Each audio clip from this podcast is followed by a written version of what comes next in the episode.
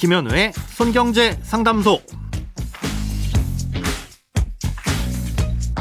새는 돈 막고 숨은 돈 찾아드립니다. 손경제 상담소 김현우입니다. 저축, 보험, 대출, 연금, 투자까지 돈에 관련된 고민이라면 무엇이든 맡겨주세요. 오직 당신만을 위한 맞춤 상담. 먼저 오늘 사연 만나봅니다.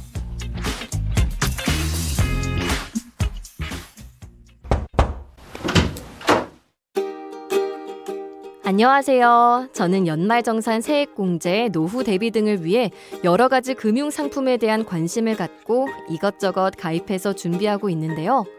재작년에 손경제에서 ISA 계좌에 대해 소개해 주셔서 일단 가입하면 좋겠다는 생각에 계좌 개설을 한 후 납입한 돈은 원금이 보장되는 은행 예금 상품에 넣어두었습니다.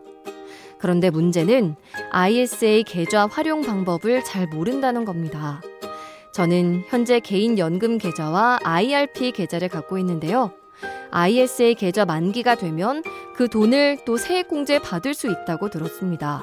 그럼 연금 계좌와 IRP 계좌에 세액공제 가능한 최대 금액인 900만 원을 납입하고 또 추가로 세액공제 혜택을 받는 게 가능할까요? ISA 계좌, IRP 계좌, 개인 연금 계좌 등을 활용하는 방법에 대해 자세한 설명 부탁드립니다. ISA 계좌는 비과세 혜택을 주는 주머니 계좌죠. 여러 가지 금융상품을 선택할 수 있고 3년을 유지하면 그 안에서 발생하는 이자 소득에 대한 세금을 일반적으로 200만 원까지는 면제해 주는데요. 만기가 최소 3년이다 보니 3년에서 5년 정도 시간을 두고 목돈을 마련하거나 굴리기에 적합한 계좌입니다. 반면에 연말정산 때 세액공제 혜택이 있는 개인연금저축이나 IRP는 최소 5년 이상 납입해야 되고 55세 이후에 10년 이상 연금으로 받아야 하는 장기상품입니다. ISA 계좌와는 성격이 전혀 다르죠. 연금저축과 IRP는 합쳐서 1년에 최대 1,800만 원까지 납입이 가능한데요.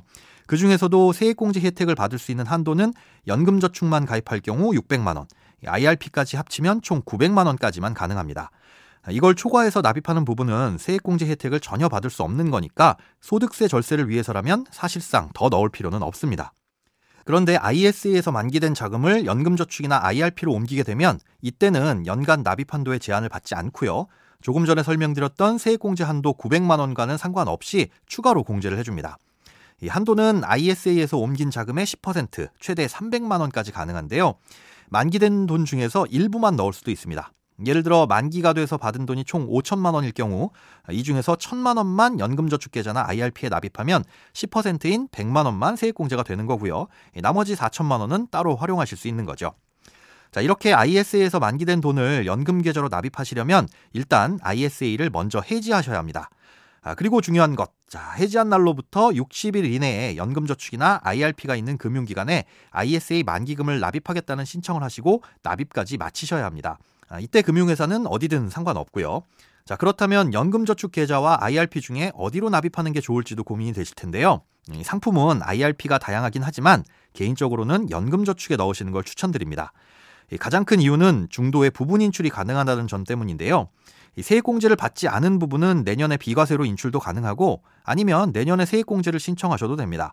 예를 들어 올해 3천만 원을 납입하면 내년 연말정산 때는 10%인 300만 원이 세액공제될 텐데요.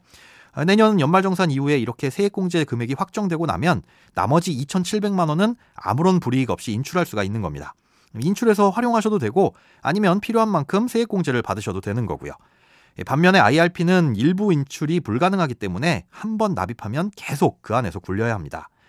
만약 IRP에 있는 다양한 금융상품으로도 운용하고 싶으시다면 연금저축과 IRP에 나눠서 넣을 수도 있고 심지어 여러 금융기관을 선택할 수도 있으니까요. 필요에 따라선 분산해서 넣어두시는 것도 가능합니다.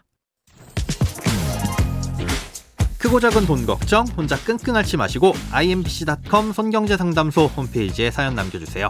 검색창에 손경제상담소를 검색하시면 쉽게 들어오실 수 있습니다. 여러분의 통장이 활짝 오는 그날까지 1대1 맞춤 상담은 계속됩니다. 돈 모으는 습관, 손경제상담소. 내일도 새는 돈 막고 숨은 돈 찾아드릴게요.